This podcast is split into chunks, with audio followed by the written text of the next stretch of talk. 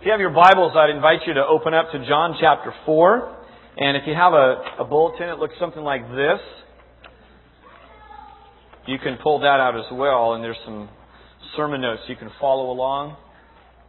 I hope everyone got their water or whatever it is they're drinking this morning because we're talking about thirsty and water and all kinds of stuff. And if you're not well hydrated this morning, I have a hunch your brain will be elsewhere and you will be longing for water. Um, so maybe God will teach you even through your lack of preparedness to have a beverage in here. Uh, we'll see.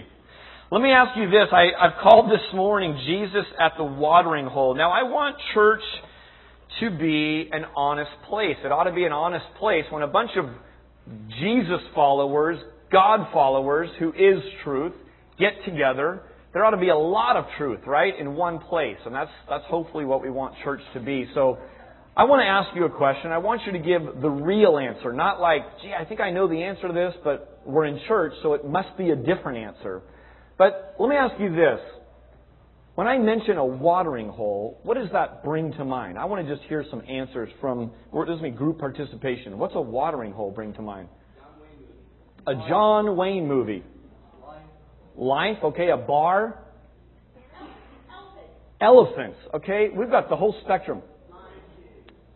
An oasis, Lion King, desert. Okay, we've got Disney working, and this is amazing. You guys, you guys thought of like four more than I ever thought of. Okay, um, it's all of those things, right? A watering hole. Um, and, and you guys touched on, on both kind of the, the literal water, watering hole, maybe more technical definition. You also touched on the, the more slang one, let's say. Like I always thought of Norm. You know, like that's what I think of sometimes when I think of the word watering hole. Some of you are like, what? Um, how about this? How about water cooler? If I just say the water cooler, what does that bring to mind? Just kinds of thoughts that brings to mind. What? Football. Football, okay. Yeah. No work, okay? Yeah, or avoiding work maybe. Gossip, okay? Yeah. Ice, soda, okay? Yeah. Um, I, I was at Bank of the West for about six years of my life working uh, most of the time as a bank teller, and it's kind of how I was uh, I was able to go through college was to work at that job. And I learned about both watering holes and the water cooler at that job. That was probably my first real exposure to these two. Here's why. Next door to Bank of the West on Bascom Avenue is Alex's 49er Inn. Now, um, it's not a motel. It's more of a tavern or a establishment or whatever else you want to call it. And uh, bordering between Alex's 49er Inn and Bank of the West is an alleyway where I walked every day after parking in the back on my way to into the work. Now I had wore a tie and wore slacks and you know every day to work. And as I'd walk through there, I would find people who have had too much to drink in the alleyway, uh, having all sorts of troubles. Uh, and I won't go any further than that. But um, we would also have, you know, people who would come in and want to cash their check, which looked an awful lot like a deposit slip that they had just picked up on the way in. And I had to politely tell them we couldn't cash it at this time. Uh, it was an interesting place to work. That's the watering hole side of things. On the flip side, we had a water cooler that sat right in the back of the bank, and it kind of separated the teller line from the management line over here. And um, we were an incredibly slow branch. We got robbed a lot, so it kept things exciting, but we were so slow. And if you're like me, you'd rather have it be busy so you could just work and have time pass instead of sit there with hour after hour going by and you're like, yippee, a customer, you know. So what you would do for exercise is you would walk down the teller line and go get a drink of water in a little paper Dixie cup, you know, and um, and you would linger there just a little bit. You know, your boss was right there, so you didn't linger too much, but you'd linger and, and sip water. So I got to learn about both watering holes and uh, water coolers kind of at the same time, quite intentionally. I put the words watering hole on the front of your bulletin this morning, but I put a picture of of a, uh, a some some water, you know, just some nice, fresh, clean water, and I wanted you to track with the idea of a water cooler and what goes on there. And the bottom line is, is that um, what we're going to do this morning is we're going to read about this woman at the well. And some of you who've maybe grown up in church, maybe read this story before, I hope that God opens up your eyes to something new here. and instructs us and teaches us. I believe He has something here for every one of us. Gathering at a watering hole, whether you're an animal or a person, uh, and gathering around the water cooler turns out it's not a new phenomenon. Uh, it was it was in the, the ancient days as well. It was in biblical times, as we're going to see. I do want to turn your attention to something in the bulletin this week. Starting last week, kind of for the new fall season, we've got something new for you. And if you flip your page over, here's the front of it. If you look on the back, I just want to direct your attention to a couple things.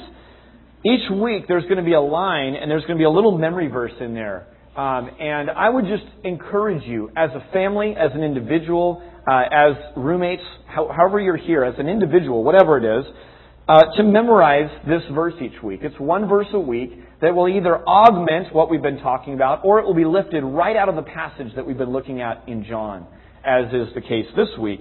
And what's going to happen is, if you struggle with scripture memory, like 90% of the people that I know, um, this will be short enough to give you a little victory. And what if all you did was start to memorize one verse a week of God's Word? One year of that, you got 52 verses that the Holy Spirit now has in your life that He can draw from like a little library and just says, here, and He'll call verses to mind. He'll call scriptures to mind. Our kids have John 3:36 memorized because that was in the bulletin last week. I didn't give you a heads up, but we just went around the table and I just said, "Look, by the end of the week, let's get this." And we just reviewed around the table. Very, very simple. We had someone spend the night last night and he memorized it. It was awesome.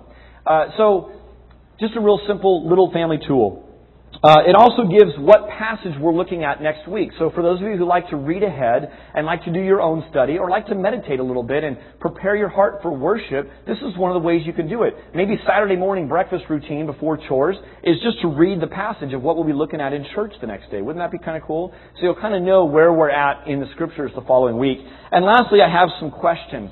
You can use them as a community group you can use them individually for further study. Maybe some of you go, gosh, I don't own, you know, a devotional book. I don't know where to read in the scriptures. Just start working your way through some of these. I'm going to add scriptures that we didn't look at. We'll talk, we'll bring up topics and whatnot from the passage.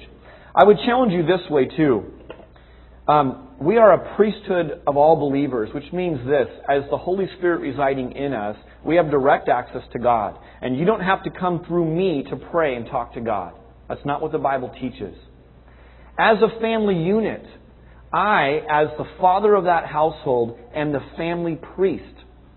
And God has put on my shoulders the charge and responsibility to nurture and train up my family in the way they should go.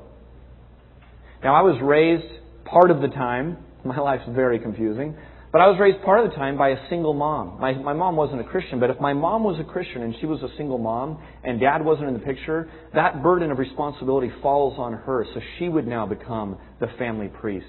What happens when we get together collectively as a family is we are a bunch of smaller family units that love God and serve God and make Him the primary core center of all that we are. And when we come together, we now align ourselves, all of our individual family units, into a larger pod, into a larger family. What's really cool to think about is take that one step further. We are a part of a fellowship of believers in the Silicon Valley. I pray for a church every single week that meets at Branham High School on my way in as they're setting up for church because they're part of the body of Christ.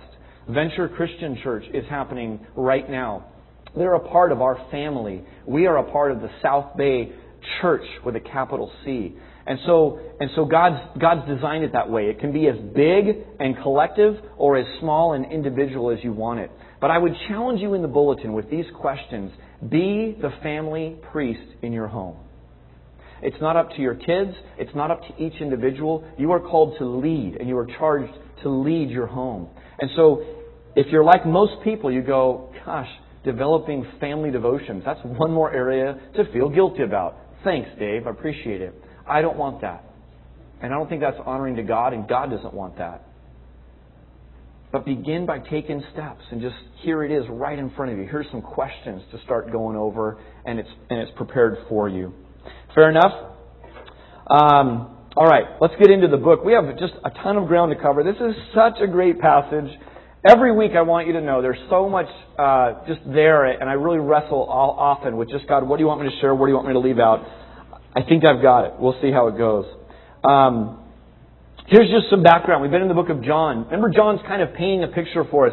John's a masterful author, and if, as you get to study him and look at how he uses words and whatnot, it's really brilliant. It's one of my favorite books in all of the Bible, actually. John is revealing who Jesus is by telling stories of him encountering different kinds of people. Now, just in the last chapter, we're in chapter 4 today, but in the previous chapter, the character that he introduced him to, or that we got to see him interact with, was Nicodemus. And Nicodemus and this woman at the well, in some ways, couldn't be more different. Uh, if, if, if you look at, at kind of how it all went down, Nicodemus was esteemed. He was Jewish. He was male. He was kind of part of the establishment. He was in. The woman that we're going to look at today is opposite in every one of those areas of who Nicodemus was. Now catch this. John even, John even points this out. Nicodemus' occurrence happened at night. The one that we're looking at today, this, this, this woman at the well, happens at high noon. John, in the book of 1 John, a little epistle he wrote, uses this light and dark immensely. And so there's, there's more to uncover here than we'll possibly unpack in the next half hour. I just want to, I want to kind of wet your whistle with that. Uh, let's just read, starting in chapter 4. And I'm going to read this story because it's, it's a narrative. It's a story, really. And I'm going to read it out of a, a version of the Bible called the Message. It's going to look a little different, probably, than most of your Bibles, uh, because it's a paraphrase. The guy that uh, did this, he, he thought, man, I want to have the Bible so that my grandkids can understand it. And I read the, this passage this week in this story, and it just drew up some new language for me. So maybe for some of you who've heard this story a bunch, I don't want you to follow along and get tripped up on different language. I want you just to listen. Just listen to this story. And um, if you want to follow along, you're obviously welcome to. John chapter 4, verse 1 says this. Jesus realized that the Pharisees were keeping count of the baptisms that he and John performed, although his disciples, not Jesus, did the actual baptizing. They had posted the score that Jesus was ahead, turning him and John into rivals in the eyes of the people. So Jesus left the Judean countryside and went back to Galilee.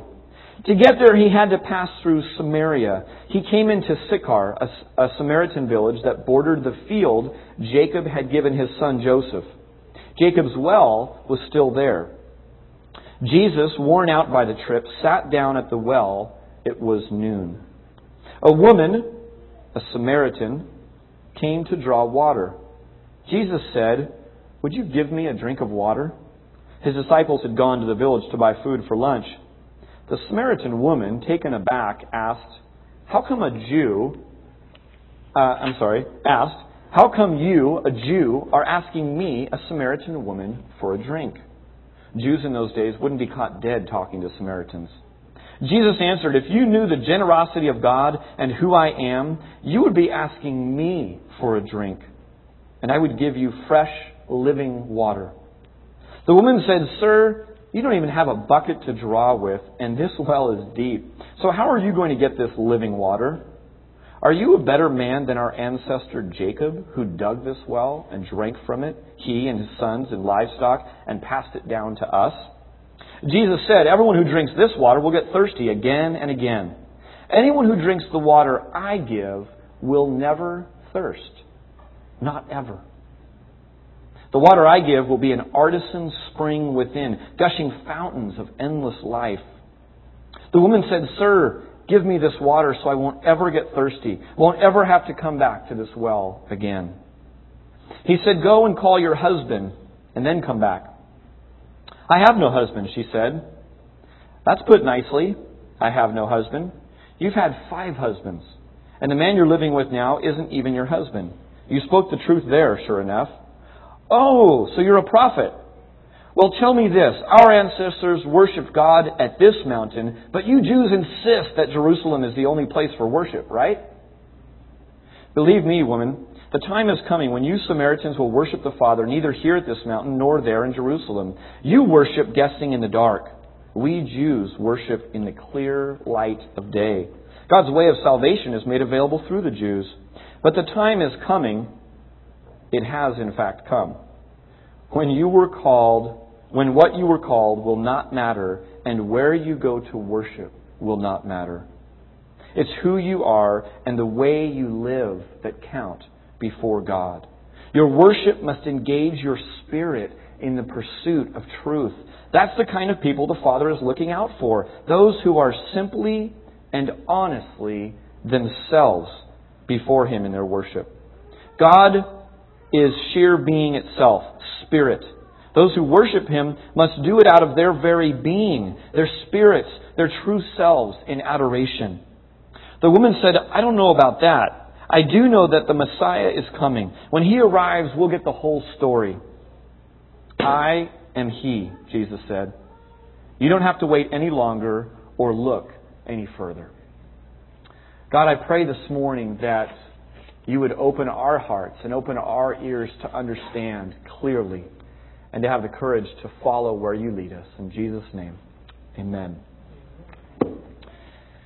Sometimes it's good to read in different translations. It doesn't have to be the message, but it's good to see the scriptures in different words. I want to point out a couple of things before we get to our outline this morning. The first being this.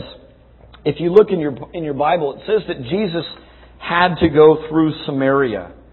And the reality is that that's not really true. In fact, most Jews, if they were traveling, would make an absolute point of going around the region of Samaria. It's like a neighborhood or a part of the country that they say, we're so disgusted by the half people of Samaria and we're so much better than them that we won't even step foot in their country and we will go around them.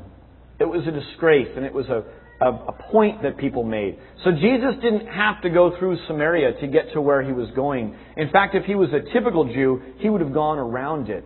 And I would look at that and say, maybe, maybe Jesus needing to or, or had to, maybe it wasn't a geological had to. Like to get from point A to point B, maybe it was a, a moral or a spiritual had to. Maybe Jesus really did have to go through Samaria. And part of that was just to say, my, my disciples need to learn a lesson. We've got to go to Samaria to learn this lesson. I think that, that may be what's going on. Wells are interesting. And I want to just turn your attention to the thought of a well for, for a moment. We're so spoiled, aren't we? We just turn on the water and, and we just flush our toilet. And if we want to wash, we just turn on the bath or the shower. And we just water things in our yard. And we hardly think about the fact that an abundance of water is coming through. And yet in cultures all over the world today, there are people who are struggling to live because they don't have a clean source of water to drink from. The whole idea of a well is interesting. Did, did John just bring this up because that happened to be where the story took place, or is there a little bit something deeper here? And I think there is something deeper. I think John's using this and exploiting the fact that this did take place around a well. Wells in this day and age were the one locale where women could either be avoided or met. Because you see, it was the woman's job, it was her duty, it was her chore to go to the well each day to draw water and to get water. And if you wanted to avoid being around women, well, you wouldn't go to the well. If you wanted to find a woman, you'd go to the well. You don't have to turn to these. Just write these down. Genesis 24, Abraham's servant looking for a wife for Isaac. Where does he go? He goes and finds the local well, right? And there he meets this woman named Rebecca. Beautiful name. Uh, Exodus chapter 2. Moses fled Midian and met the daughters of Jethro at the local well. Guess what? He ends up meeting Zipporah, and the rest is history. They met and became married later on from there. When John mentions a well, and then in the story, marriage comes up, the topic of marriage comes up, for us, as I just read that, most of you didn't make any connection. No bells went off, no whistles went off, no alarms went off. But to the Near Eastern ancient mind that's, that's first hearing this, that John's writing to, and they hear about a woman at a well at high noon, which we'll get to later, and the topic of marriage, they would immediately overlap that and understand the connection of that. They would, their, their minds would immediately jump there. Now, here's what's interesting is that Jesus decides to go and plop himself right in the way of this woman. She's there to do her chores. He becomes an unavoidable obstacle to what she needs to get done.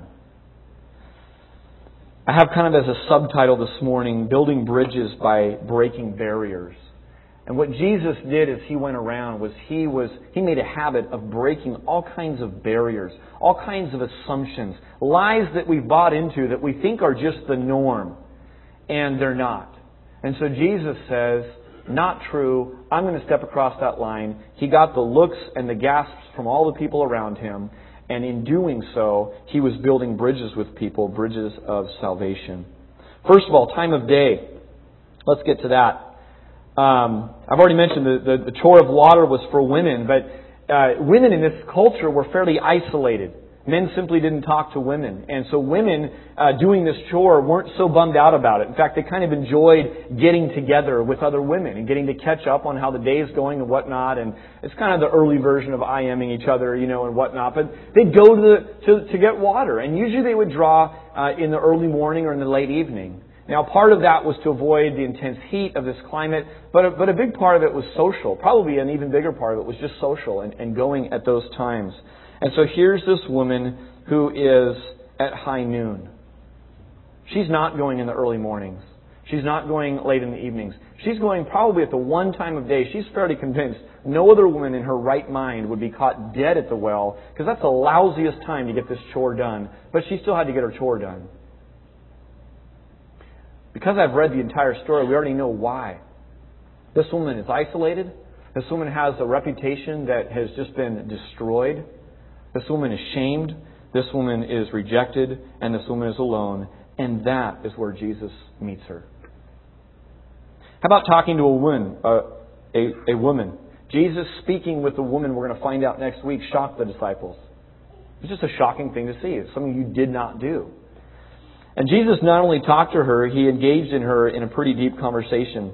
Now, as you read through the Gospels, Jesus, the, the way of Jesus' teaching was very unlike how we typically do it. If, it, if I was more of a Jesus style teacher, I'd say, pack up your things, and I'd walk out that door, and we'd go take a little field trip. And if I wanted to talk about water, we might do it at Almaden Lake or somewhere else. We'd go do it on the way, on the road, in the midst of a situation. If I'm talking about fields and dirt, I'd pick up dirt and just show you right then and there. That's how Jesus taught. And Jesus, again, I think he's on a little field trip through Samaria. And he's going to teach his disciples something. He was breaking down racial barriers, he was destroying assumptions, and he was certainly crossing gender lines. Jesus is male, single, religious, Jewish, and he's boldly and in broad daylight at high noon breaking tradition, saying, This is going to be now okay. Here's something else that's interesting. Verse 26.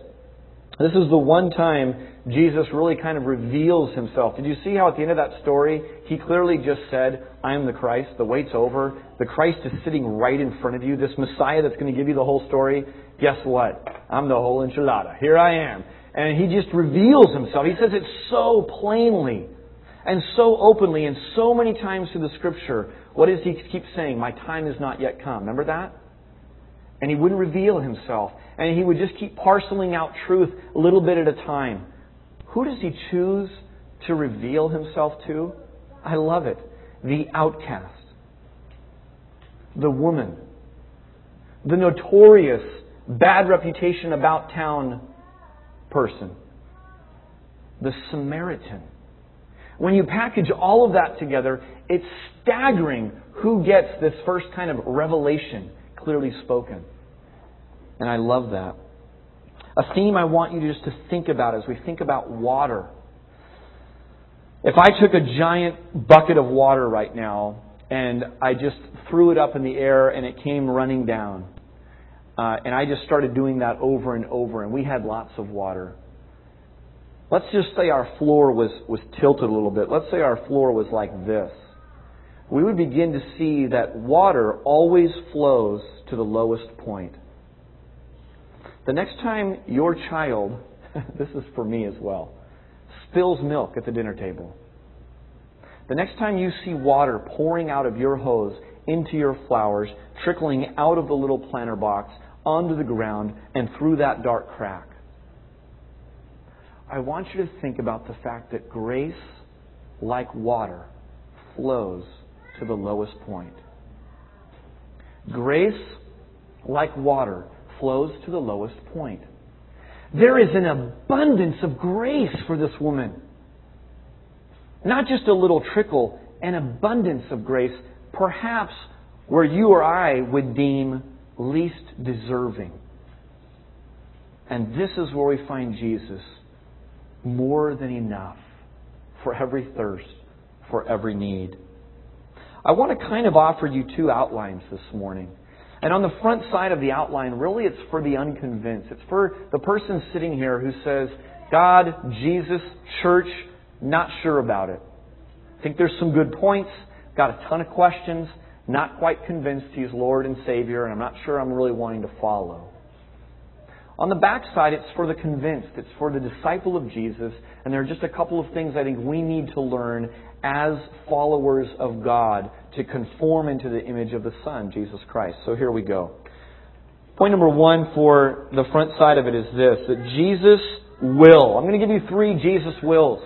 These are promises. We see these laid out here, and we see this laid out in all over the place in Scripture, and we see this laid out in people's lives. Stories of people's lives where this is true. But Jesus will meet you where you are at. In fact, I would venture to say this you actually can't avoid him. C.S. Lewis coined this great phrase, the hound of heaven. And you can't throw the hound of heaven off your scent very easily. Talk to a Christian in this room today before you leave and just see how God chased them through life. You don't see it that way at the time, but when you look back on your life, you're like, man, God, you just wouldn't leave me alone. It's a chapter title or it's a book title, but it's called God's Annoying Love. I don't even know who wrote it. I don't know when I read that, but that stuck with me. Because there's times where it's like you just go, leave me alone, let me live my own little happy life. I don't want to think about that stuff that you're bringing to my mind and heart. But God won't do that. In fact, it's as if God has hardwired into each of us this sense of incompleteness without Jesus.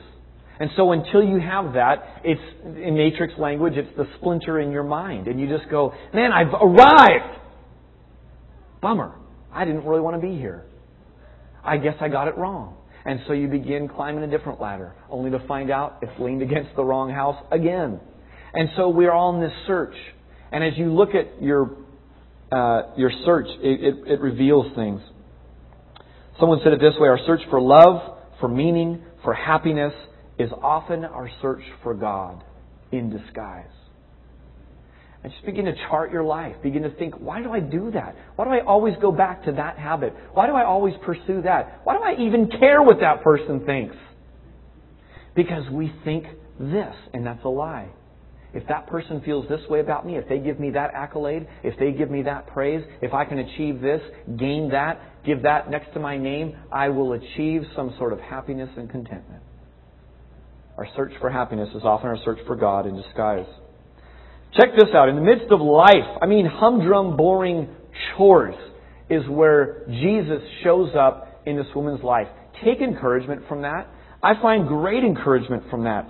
Jesus shows up right in the middle of her mess. She's living with a guy right now, which then was a lot more shocking than it is now. He just didn't do that.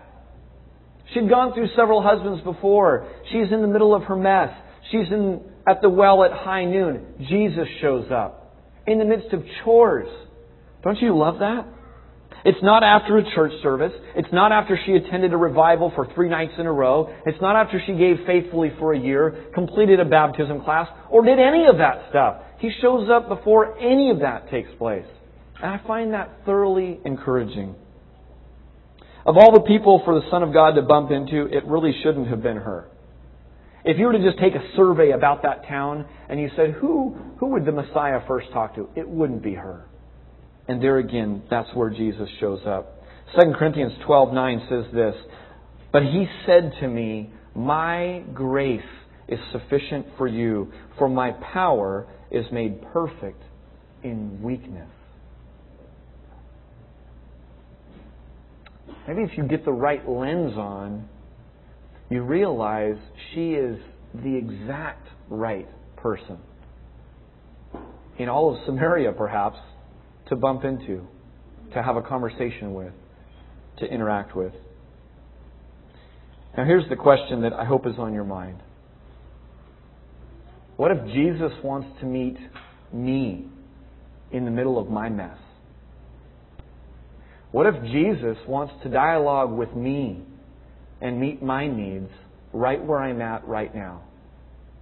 And not the lie that I've believed that after I get my life cleaned up a little bit, after I take some of these shameful things and get them figured out and tucked away and just dealt with, after I lick this one last nagging habit,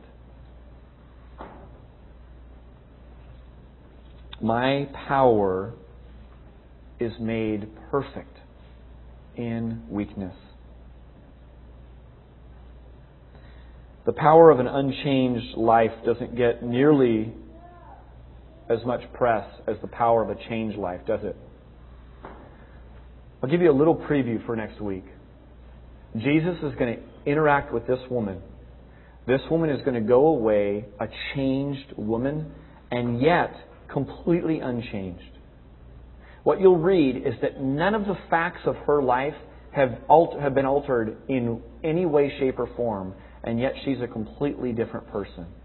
Here's what she does she simply starts taking those first bumbling, stumbling steps of faith. She starts walking in the new life today, right now. And she's probably not very good at it. Probably breaks a few rules of her own on how to go about that. And I find that so refreshing to me that we can do that same way. Jesus meets us where we are at. Here's the second thing that you see from this, and it's true, and that is that Jesus will offer, not demand, receptivity. If you ever exchange a gift with anyone, you recognize that always takes two people involved, doesn't it? I can offer a gift to someone, but if they stand there with their hands in their pocket and they will not receive the gift, then the gift exchange hasn't really gone down. It always involves two people. From the most basic thing of offering a wedding ring, and the girl says, uh uh-uh. uh, to offering a present. There's always two people involved in any kind of exchange that way. And you know what? Jesus plays that out time and time again, where he offers. He offers it. He doesn't demand it. He doesn't grab the person and say, You're taking this gift. It's what you need. Open up. They're just shoving it down. He doesn't do that. He offers. I had a, a little conversation right out here outside these doors before the welcome lunch got started last week, and this picture was modeled by one of our own family members. First time in church, at our church, anyways. He wanted to come meet me. We talked a little bit. And he said, Yeah, someone's been inviting me. And they've been persistent, but not forceful. And I told him, I said, Man, that's just like Jesus. That is exactly the way Jesus would invite someone. I'd like to throw out a, a term for you respectful urgency. I think there ought to be a respectful urgency in every single believer that takes Jesus' call and mission seriously. Respectful because Jesus was respectful. He offered, never demanded. Respectful in that he met people where they were at. But forceful in the way that he didn't just kind of put a little teaser out, invite her to church. He said, No, I don't really do church. I'm not one of those people. Oh, okay, sorry, don't mean to bother you. I'll get my own water and walk away. He was persistent, wasn't he? He's the hound of heaven. So there's a respectful urgency that ought to take place in my life as well. Jesus knows that in order for her, this woman, to get well, she has to get real. So he's talking about water and he's talking about some things up here. And all of a sudden, you notice in the conversation, he's just like, all right, we're kicking it into a little bit of a different gear here. And he starts kicking into, I tell you what, before we go any further, go get your husband. And he just changes gears. And, and as we talk to people, maybe you're really good about talking to people, but it's hard to ever really get to what needs to be talked about. In this case, this woman, it was men. Let's talk about the man in your life. And so the conversation shifts. He cuts to the heart of her longings. He cuts to the heart of her failures. He really cuts to the very heart of her needs. And that's the other thing I want to point out is this that Jesus will meet all of your needs. Now, again, I want to talk really uh, just practical here. I want some feedback. What are the needs of this woman? As far as we can tell from the text. Water. First and foremost, absolutely. What else? What? Dignity? Yeah. What else? Redemption. Salvation. Okay? Friendship, maybe. A conversation. She's probably enjoying the conversation.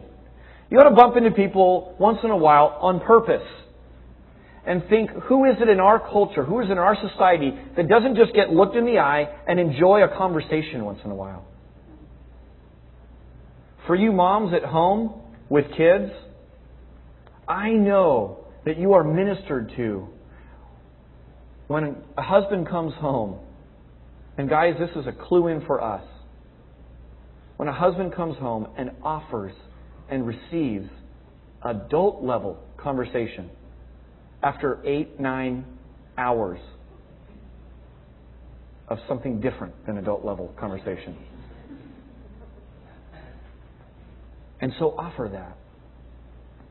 Jesus will meet all of your needs. From the very basic, right, to water, to, to the very deep, and to the very, um, you, you know, kind of out there that maybe we don't even think about it. This woman stumbles on this metaphor. How can an outsider know about a spring here in Shechem that we don't know about? Where is it? You know, what's he talking about? The guy doesn't even have a bucket. She's, she's tripped up on kind of the surface level of things. Remember Nicodemus?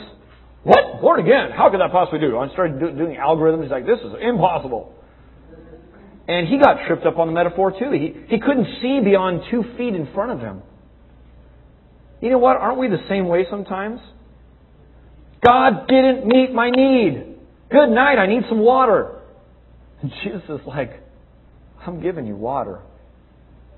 But it's so much more than the next half hour chore that you're talking about.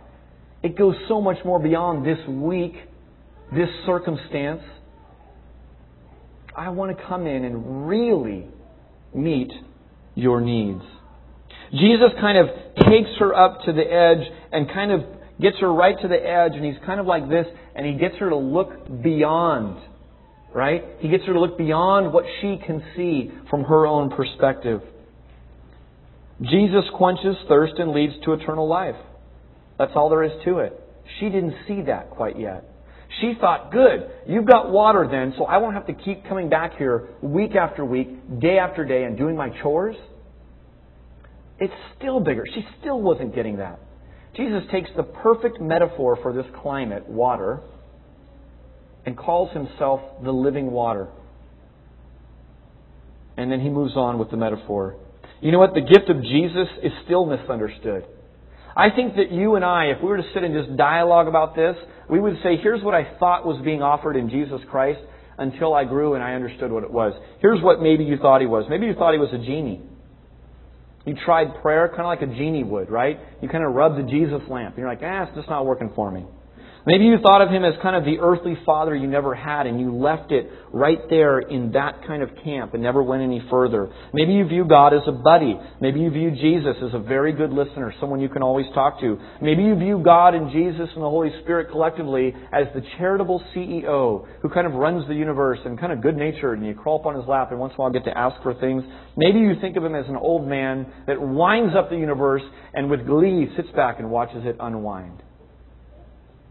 When people are offered the gospel, when we hear about salvation, it's just so counter to what most of us immediately go to about what our needs are, about what we'd like to see happen, about what heaven is all about, about what we need. Life, power, faith, forgiveness, relationship, guidance. I could go on. But the gift that Jesus offers is so oftentimes misunderstood. Now, she kind of does this little theological two step to avoid where Jesus is going, right? I mean, did you catch that? There was a couple little chuckles here. Uh, I perceive that you're a prophet. he just laid her open. He filleted her open and said, Here, let's take a look at your spiritual life and what's really going on in your life. You've had many husbands. You're not so good at being a wife, evidently, and you choose bad men. Maybe that's kind of the message. And by the way, the one you're living with right now, and she just goes, I perceive that you're a prophet. And what does she do? She turns her ship towards kind of the safe waters of theological debate. Let's talk about worship and about little itsy bitsy two step about, you know, where it's safe to worship and what's right to do and da da da da da totally avoiding what she needs most, right? Can't you just feel her heart rate just go like through the roof right there? Because she's like, man, if this guy had any clue who I was, there's no way he'd be sitting here talking to me. My sitting here talking to him would ruin his religious reputation in an instant in this town. He'd have to move on. This little traveling prophet. When Jesus says that, though, I think her, her eyes were opened on one level to go, ooh, that was pretty cool, in a way. And so let's talk about theology. Let's, let's argue about uh, worship style. That sounds safe. Let's talk about uh, offering and, and how this, and let's talk about nuances of our doctrinal statement, and let's get all sidetracked over to here. Anything but deal with the heart issue that I'm not submitted to God and I'm leading my own life. Jesus will meet all of your needs. Here's what Revelation 3:20 says. Here I am, I stand at the door and knock. If anyone hears my voice and opens the door, I will come in and eat with him and he with me. Here's the message we preach at Neighborhood Bible Church. Come as you are. Come as you are. Don't clean up first before you come to Jesus. Good night. You'll never, ever come. You just won't. The church is full of mostly nobodies, maybe a couple of somebodies, but together at the cross, we find our identity, our purpose, our vision for why we're even alive, and the joy for heading into tomorrow together. So come as you are. But here's the second part of that that I think Jesus would appreciate. Come as you are, but don't stay that way. Come as you are says to a woman at the well, come, get involved in a dialogue with Jesus. But Jesus himself leads her to where she needs to go. She can't just stay in that unhealthy state and expect to find the full life that Jesus offers. He wants to get in and heal and restore. And the first step in any restoration is to admit, yeah, it needs some changing going on. We need some cleanup happening here. We need some healing. We might even need some demolition to go on here. Come as you are, but don't stay that way. Flip your paper over, and I want to give you three quick things for the disciple of Jesus. Here they are. We all bump into so many people in our day, in any given week. We interact with so many people. Here, here it is. Meet people where they are at. That means get together, assemble on purpose, bump into, come across, meet in the broadest sense of the word. If you're heading to Bible study and you come across another person sometimes we miss the gift and the interaction that God is trying to use us in on the way to our meeting. We're on our way to Bible study, so we miss the journey to Bible study. We fly right past the guy on the side of the road with no gas. Maybe we fly right by opportunities for God to show His love and His kindness and the gospel to His people in this city. So meet people where they are at. Some of you go, it is really, really hard. Maybe it's easy for you, Dave, because you like to meet people. It's true, I like to meet people. But you know what? Even the shyest person can grow in their faith by doing this. You ever hear the phrase, you risk nothing, you gain nothing? You know what you gain by meeting new people? You gain new friends.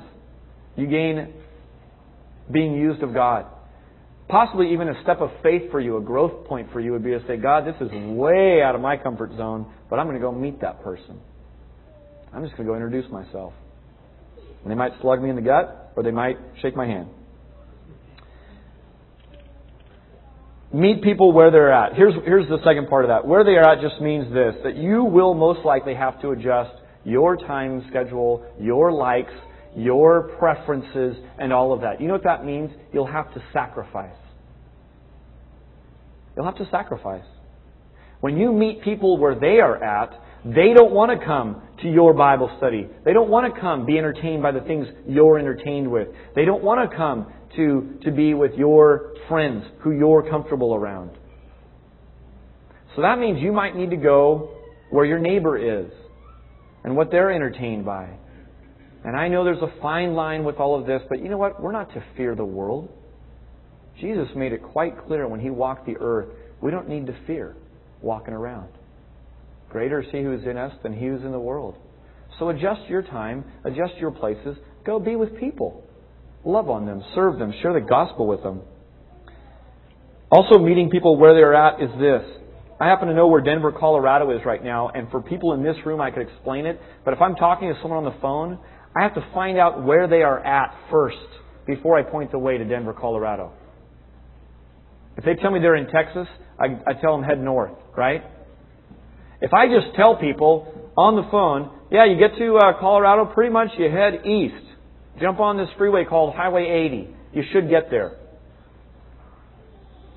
You don't find out where people are at, and you're trying to point them to Jesus, you might just be speaking over their head, or you might be pointing them in the wrong direction.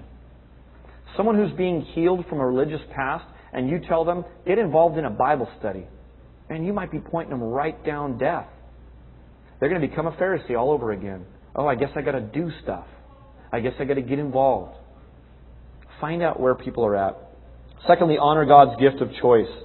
This whole call to make disciples, think about it more in the terms of ingredients make, like making cookies, versus make, like get in a headlock, read Bible verses, make. Okay? Jesus very rarely, in fact, I don't think he ever got someone in a headlock. He didn't make disciples that way. He made disciples by bringing ingredients together. He spoke the truth. He spoke the word. He was with people. He served them and met their physical needs. Honor God's gift of choice. Jesus didn't find it necessary to argue people into the kingdom, neither should we. Finally, trust God in the mundane and in the spectacular.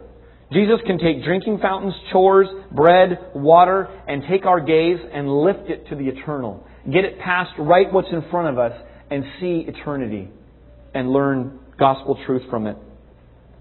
God can work in the Gulf of New Orleans after a devastating hurricane in some miraculous ways. Guess what? He can work in a pretty simple rectangle building at 1302 Branham Lane.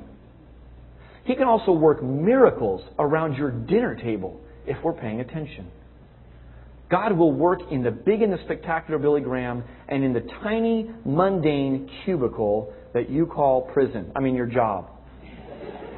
So look for Him there. Disciple, find out. We're never off duty. I want to invite the band up, and as we do, I want you to keep this picture of grace flowing to the lowest point in mind. Bear with me and track with this story, okay? Little League Baseball can be a brutal sport, especially for 9 and 10 year olds who, are, who, who compete in national tournaments. It was the area Little League championship game. The stands were packed with families of each of the players. One young man brought his mother and father, both grandparents, and three uncles and aunts to watch him play. The bottom of the seventh inning was a nail biter. The other team was ahead by one run. The bases were loaded, two outs, and the little boy with the large family was up at bat. Um, what's being passed out here? Oh, the words to the song? This is very old school. I love it. Now we're getting cozy. We should put some candle lights on and go really old school. Um, all right, little boy is up to bat. If he made it out, the game would be over and his team would lose. If he walked or hit the ball, he would be the hero of the game. He swung at the first pitch and missed. Strike one, the umpire yelled. The families from the other team cheered, but his family cheered even louder. It's okay, Carl. No problem. You almost hit the ball. Now clobber the next pitch.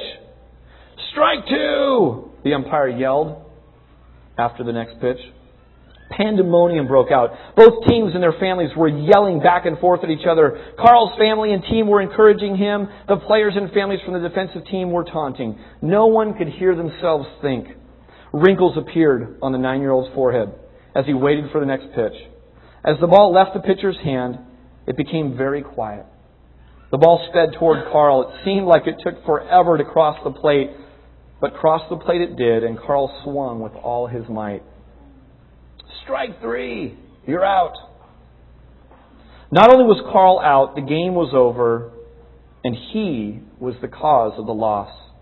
The winning team went crazy. Their families swarmed onto the field, and everyone was dancing, laughing, cheering, and celebrating, except Carl's team. As Carl's team walked off the field, dejected, they mingled with their families and headed back to their cars in silence, except for Carl. Carl was still standing at the plate, devastated, alone, his head down in disgrace. Suddenly, someone yelled, Okay, Carl, play ball. Startled, Carl looked up to see his family spread out over the field. Grandpa was pitching, Dad was catching, Mom was at first base, Uncle David was at second, and the rest of the family had covered the other positions. Come on, Carl, pick up the bat. Grandpa's pitching. Bewildered, Carl slowly picked up the bat and swung at Grandpa's first pitch. He missed. And he missed the next six pitches as well. But on the seventh pitch, determined to get a hit, Carl smacked the ball into left field.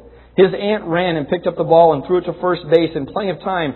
But the first baseman, Mom, must have lost the ball in the sun because it went right through her hands and into the dugout. Run! Everyone yelled. As Carl was running to second, the first baseman recovered the ball and threw it. Amazingly, Uncle David, blinded by the sun as well, dropped it. Keep running! yelled someone. And Carl headed for third, where the throw went at least two feet over the head of the third baseman. Keep running, Carl! And Carl raced for home, running as hard as he had ever run. The ball was thrown with deadly accuracy as the catcher blocking home plate waited to tag him out. But just as Carl reached the home plate, the ball bounced in and out of the catcher's mitt, and Carl was safe at home. Before he knew what happened, Carl found himself being carried around on Uncle David's shoulders while the rest of the family crowded around cheering Carl's name. One person who was watching this amazing event commented to a friend, I watched a little boy fall victim to a conspiracy of grace.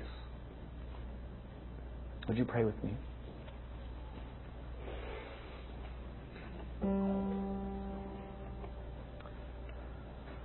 Oh, Jesus, we invite you afresh to this moment.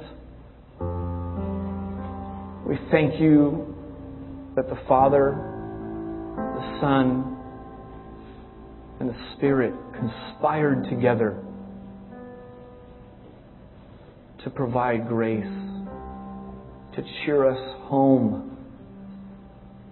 And Lord, in these next few moments, would you help us not to miss the gift of healing that you have for us? The gift of redemption that says those past string of failures can be made perfect, can be used for your glory.